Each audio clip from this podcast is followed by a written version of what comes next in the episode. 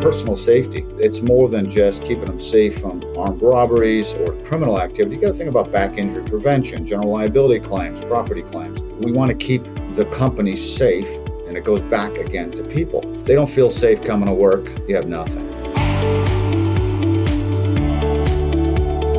Hello, and welcome to another episode of The Front Desk.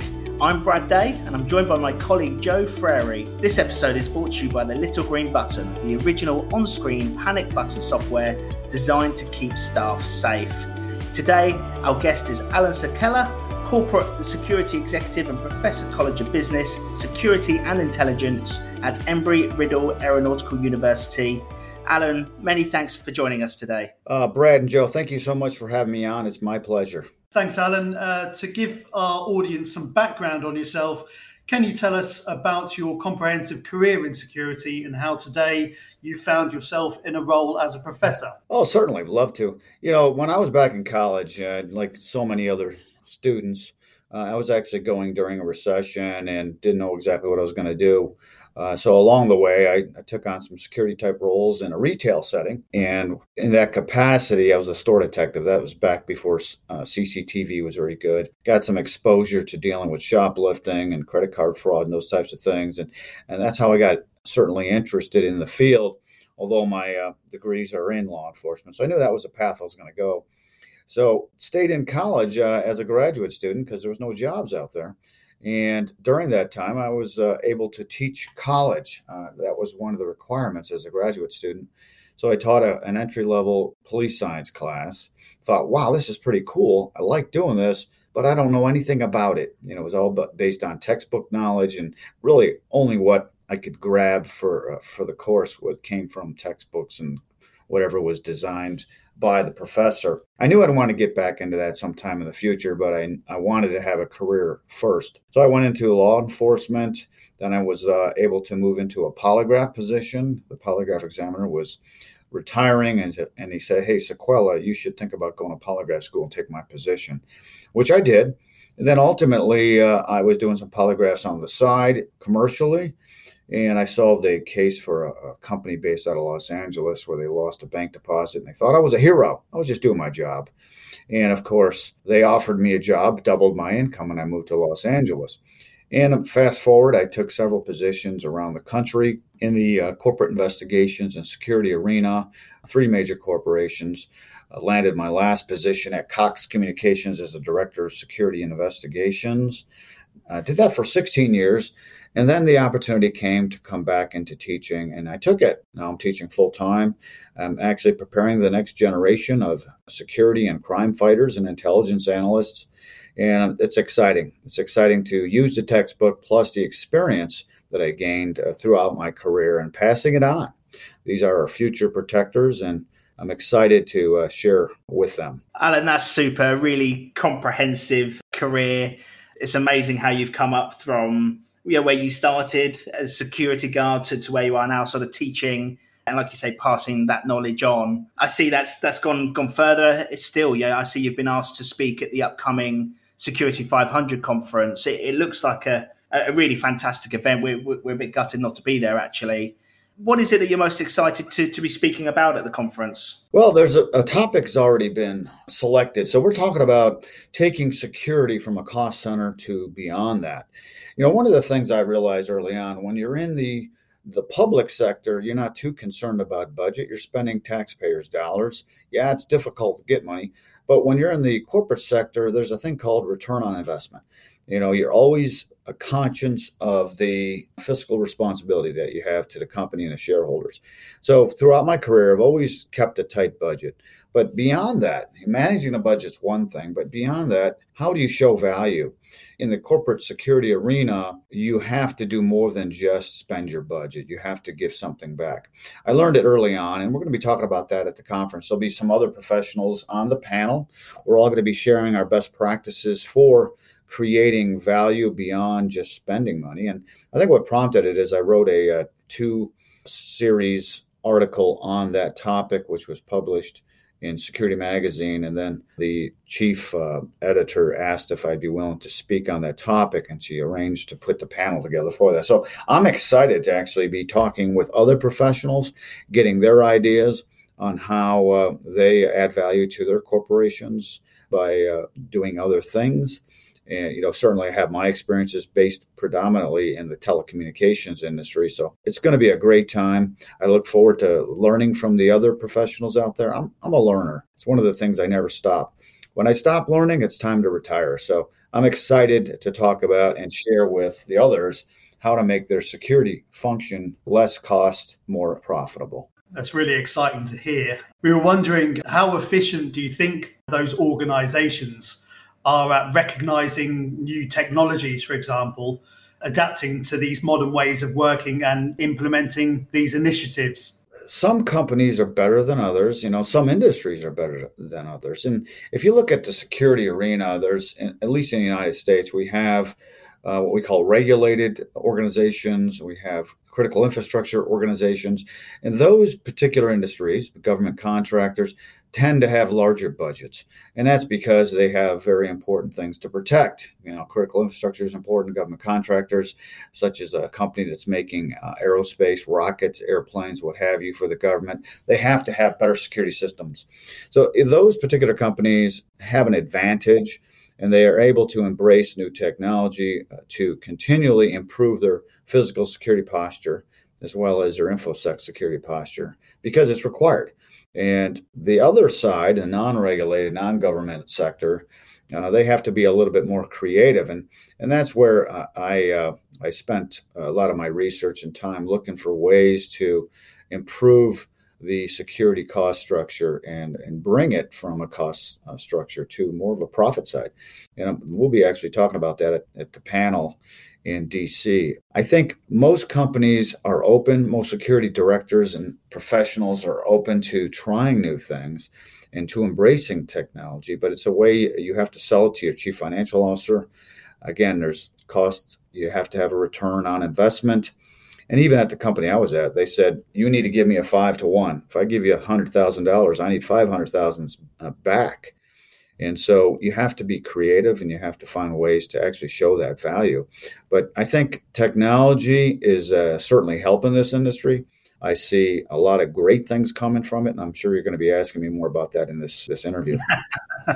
yeah, exactly that, Alan. It's just you're talking there about the cost of security, seeing that return uh, from that investment that you're given by, by your organizations. I would imagine the companies that, that give the best returns for that are the companies that are adapting or, or, adopting new technologies that must have evolved massively over sort of the time you've been working in the field. You know, new digital software solutions have sort of been developed. I can imagine when you go about trying to find these new solutions, trying to find this new technology, how do you see companies succeed here? Because there's so much information out there. It, it, it can be a minefield. No, it really is. And so I, the way I was able to do it is I, I really relied and leveraged my contractors, my integrator on the physical security side. I was always looking for prototypes. Can you tell me about this? Can you give me something to test over here?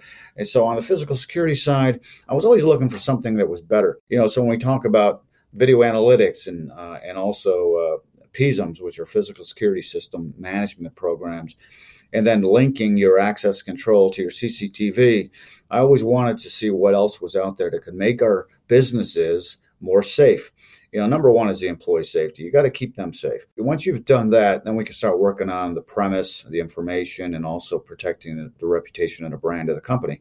But it starts with your people. They don't feel safe coming to work, you have nothing. So for me, it's reaching out to the vendors, it's reaching out to the uh, the integrators, and asking them and challenging them. Tell me what's out there that can improve this. I'm not going to sit status quo waiting for something else to come out. You have to physically look. You have to get out there. And that's just on physical security side. There's other areas that also have to be improved. And so in the United States, there's a lot of change going on legislatively with background checks. Uh, they have this thing called ban the box, where we can't ask on the application if a person has been convicted of a crime. You can only ask that once an offer is made. Even the hiring aspects is becoming challenging for companies.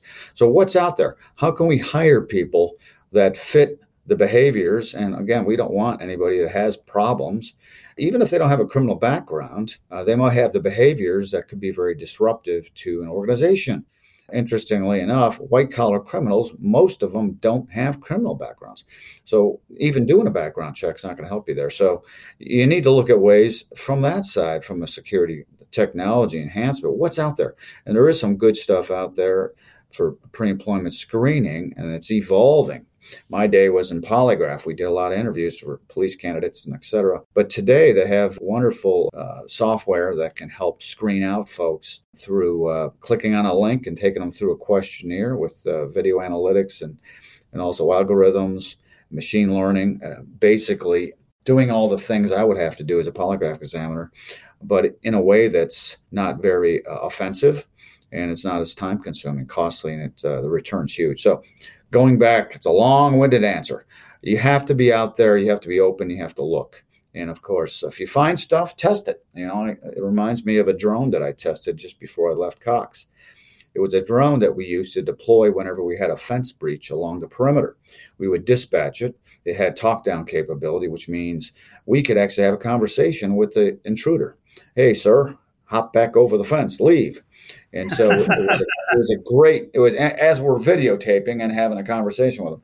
So a great technology. I've always loved technology. You have to have that mindset. Don't be afraid to test it, you know, pilot it. And if it works, now you got to sell it to your chief financial officer. And I, of course, I was pretty good at that. I learned that over over time. That uh, if I give them a return five to one, they're going to sign off on it. Why wouldn't they? Hey, why wouldn't they? Absolutely fascinating, um, Alan. It kind of answers one of the questions I was going to ask about how how technology has kind of continually played a role for you as a security specialist. Um, and he touched on there the health and safety policies and, and employee safety and they sort of go hand in hand. I feel that they evolve together. The technology available and health and safety uh, policies are kind of they sort of limit each other in a way.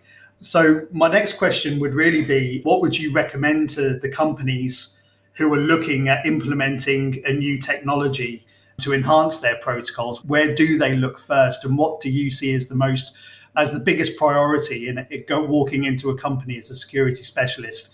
What do you need to nail down first? Well, I think even before you can nail anything down, you got to find out what the uh, current issues are. In other words, what's challenging that organization today? And then also, how does that compare to the industry? A lot of times we work in silos. If I work in telecom, I want to know what the other telecoms are doing, what's their biggest challenges that they're facing, and what are some of the solutions they've deployed that made them successful or not. As I think back to companies that uh, have not been successful, even on the uh, non-security areas such as Blockbuster Video, IBM, many retailers. Even think about BlackBerry. I, lo- I, used to love using a BlackBerry. I was so disappointed when iPhone went on and, and knocked BlackBerry off. They just didn't keep up. You know, and that go, MySpace. Look at MySpace. You probably don't remember that. MySpace came before Facebook, and look at them; they're gone. And and that goes for technology as well. You have to look at what are the pain points at the corporation.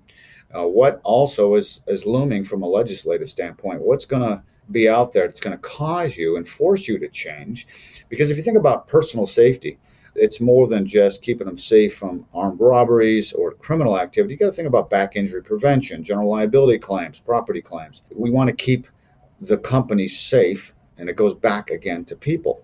You have to uh, make sure that you're, re- you're removing the risks and hazards that can cause unsafe conditions. So, uh, from a, criminal standpoint, obviously, if you're in a customer facing business, you need to assess the risk and then decide what are the tools you need to keep your people safe in the public. You know, like a retail setting, it may be uh, good security, physical security, and also um, a direct line to communications, panic buttons, etc. That uh, you want to make sure that you're you're utilizing and deploying. But it also goes back to the culture of the company. Some companies don't like the overreaching arm of security, big brothers watching us. So you have to understand the culture, you have to understand the pain points, you have to understand the legislation, what's coming on that may restrict uh, what you're able to do. And then as a comparison, you need to look at what your peer companies are doing in that space. You know, those are the things that I did because as you start down a path and you don't do that research, uh, you might be uh, stopped quick in your tracks and and you just you don't want that to happen.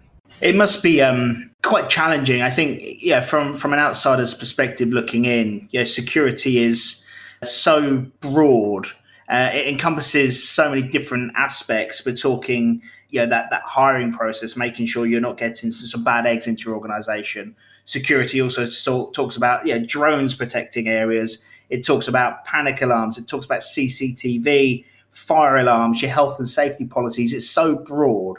And I find often when we're trying to educate on security, it's quite hard to pinpoint a topic because there's so much to cover.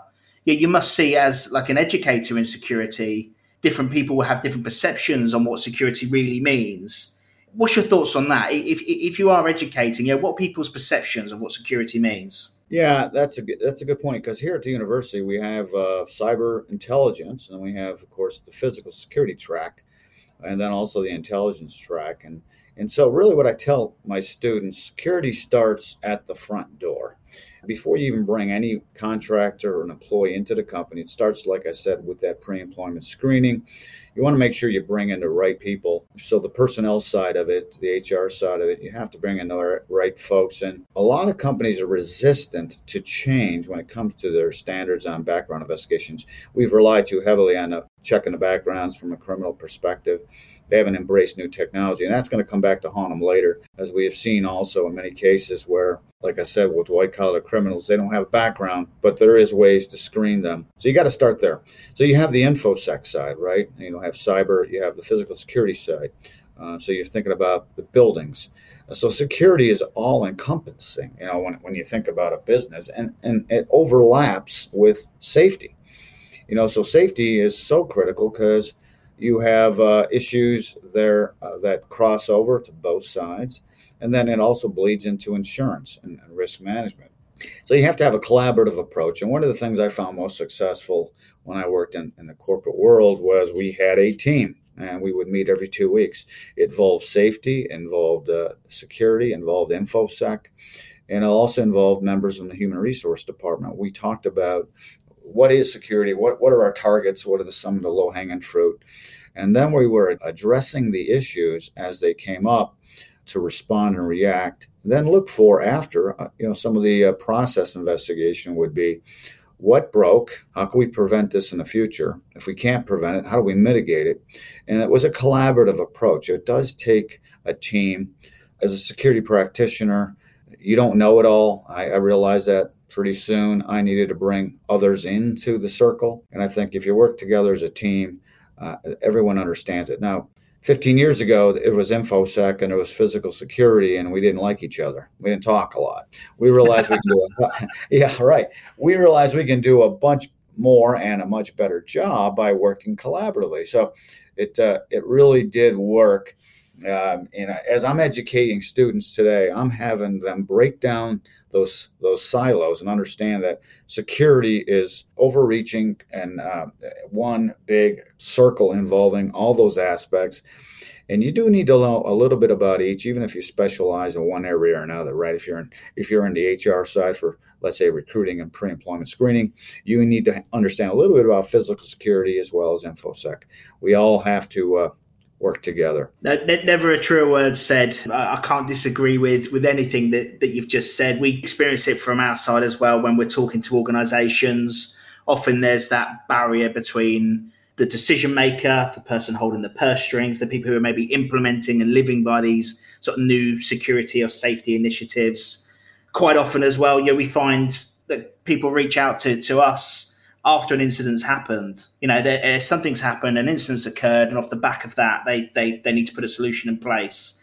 I understand how that happens. I understand you can't prepare, or you, you, you could try to prepare for every circumstance, but it, it's nigh on impossible. Some of the work that we're doing is trying to educate organizations to have some of these safety measures in place before an incident happens, before that uh, scenario got out of hand. And that's certainly a message which we find really challenging and often lands on deaf ears what would be your advice to, to organizations when they may be looking at their uh, safety protocols or their security protocols? Yeah, to almost identify those gaps before an incident happens. Oh, that's a very good question. If you think about security, a lot of times your budget increases after a major event, right? Think about September 11th. Uh, we had a presidential order that came down, directive, which basically uh, mandated that all 18 critical infrastructures had to step up their security. So, security improves after a problem, but we don't want to wait for a problem because we're reactive. Security really is both is supposed to be prevention, whereas law enforcement in many cases is reactive.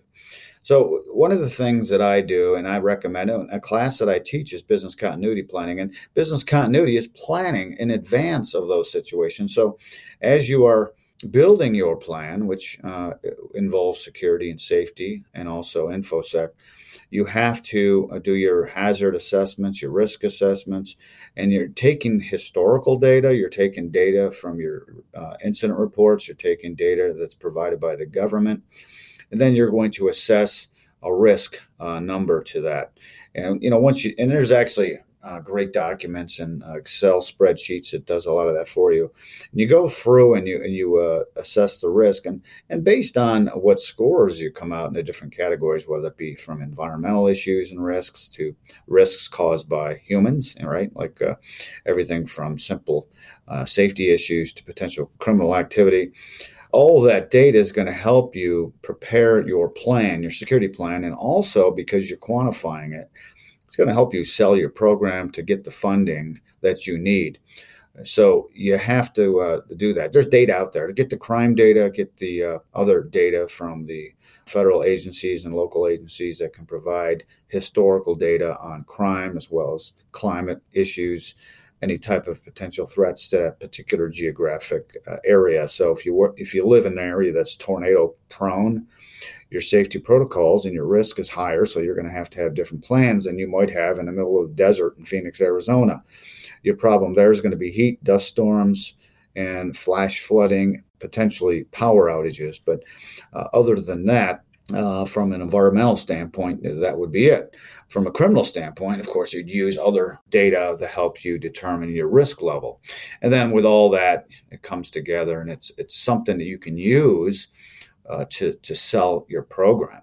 Thank you for that, Alan. So essentially, what the advice would be is to use existing data and follow trends. Yeah, absolutely. I mean, trends are very important. So you, you want to look at the trends. You know, one of the things depending on the industry you're in, I mean, you want to again get that information from your peer companies. What are they experiencing? So, if you're a public-facing company, let's say a retail outlet, a small retail outlet, they're going to have similar problems that you're going to have. So, a lot of these companies will share. Security departments do share information because it's all about protection. They're not going to share their marketing plans or any confidential information, but they will share. So you have to reach out and you got to look at those trends. And then, based on the trends and all the other risk assessments you do or have, you should be able to come up with a good plan to sell your program and ask for capital and operating budgets to fund whatever you're trying to do. It's uh, great info for our listeners. I know, as Brad was just saying, there are problems with identifying um, issues before they happen that's sound advice for them, I'm sure. Uh, we've covered so so many topics in this uh, in this short recording that we've that we've had together today, Alan, and, and and thanks again for that. Just wanted to ask sort of one final question. Really, is what is your favourite topic? What do you get most passionate about in the field of security? Is it experience based, um, something that has happened, or is there something that you want to explore more in your education role? You know, technology solves for a lot of things. I mean, certainly can help, but you know, technology is never going to replace humans. You know, there's always going to be a human element. So that part, if anything, keeps me up at night is keeping people safe. Uh, I'm always concerned about the safety. And so for me, uh, it, the, the things I like to explore further are ways uh, to keep our employees and our and visitors safe. And that goes to, like I said, starting at the front door and making sure we're bringing in the right people because there's been so many times in my career where a faulty background check resulted in hiring a criminal who killed either one of our employees or our customers. And unfortunately, in the corporate world, we do have homicides. You know, that's the worst thing you can do is is have to go and talk to the employees' uh, uh, loved ones about something that went wrong and it cost their life. So, you know, I think everything has to be surrounded on yes, securing the premise, but from a safety perspective and keeping people safe. So the thing I'm most passionate about, again, is let, making sure the people that we're bringing into an organization are um, the right people, you know, and, and that goes way back to my days of running polygraphs and and screening out undesirable candidates that have bad behaviors. And and fast forward today using more of the technology from a, a pre-employment behavioral assessment standpoint because I, I think if you can stop that once you have your your organization and you got the right people in place it's a man it's a just a matter of working together and collaboratively with the various departments to help build your program, like we talked about. Uh, so technology is there. Let's use it. Let's work together because we're going to be reaching across the aisle. Uh, with safety and infosec we need to be one team we need to be providing the best value for the chief executive officer of course the chief financial officer is going to be keeping us in check because as we know, when uh, economies uh, uh, suffer, as we are starting to go into a recession now, budgets are being looked at. And I can tell you, I have friends at my last company that are facing layoffs right now. And, and so the, the best thing we can do is never rest. Always be aware that you need to be improving, constantly improving, looking for ways to improve your, your security and your safety posture. Think about who you work for and uh, deliver. That's such great advice and a really nice way to provide a great overview for the conversation that we've had so far. I can certainly hear that passion come through, Alan. Obviously, you've been doing this for for a while. You've got all that experience. I can still hear that passion in your voice now. It must be so nice to be able to pass all that experience on now in that kind of education role that, that you've taken up. We are kind of sadly coming up on on our time for, for the podcast. It would be great if there's anywhere that people can go to to learn a little bit more about you, uh, about your research and the work you've done. Yeah, well, absolutely. So I um, I'm very active on LinkedIn, so you can find me on LinkedIn. All the articles and podcasts, interviews, all the things that I put out there, I put on on LinkedIn. So please track me down if you want to connect with me. I'm always looking to expand my network on LinkedIn with professionals, others in the field. Uh, go to my LinkedIn profile. So it's Alan a L A N. Last name is S A Q U E L L A. There's only one out there. It's a very uncommon last name. I'll be real easy to find. So uh, certainly connect with me there. Look at. Uh, feel free to read some of this stuff. Uh, the articles on uh, taking your security center from a cost uh, center to uh, cost neutral and beyond is out there, as well as so many other things. I speak on white collar crime, pre employment screening, pretty much the gamut, but uh, it's all out there and it's uh, easily attainable.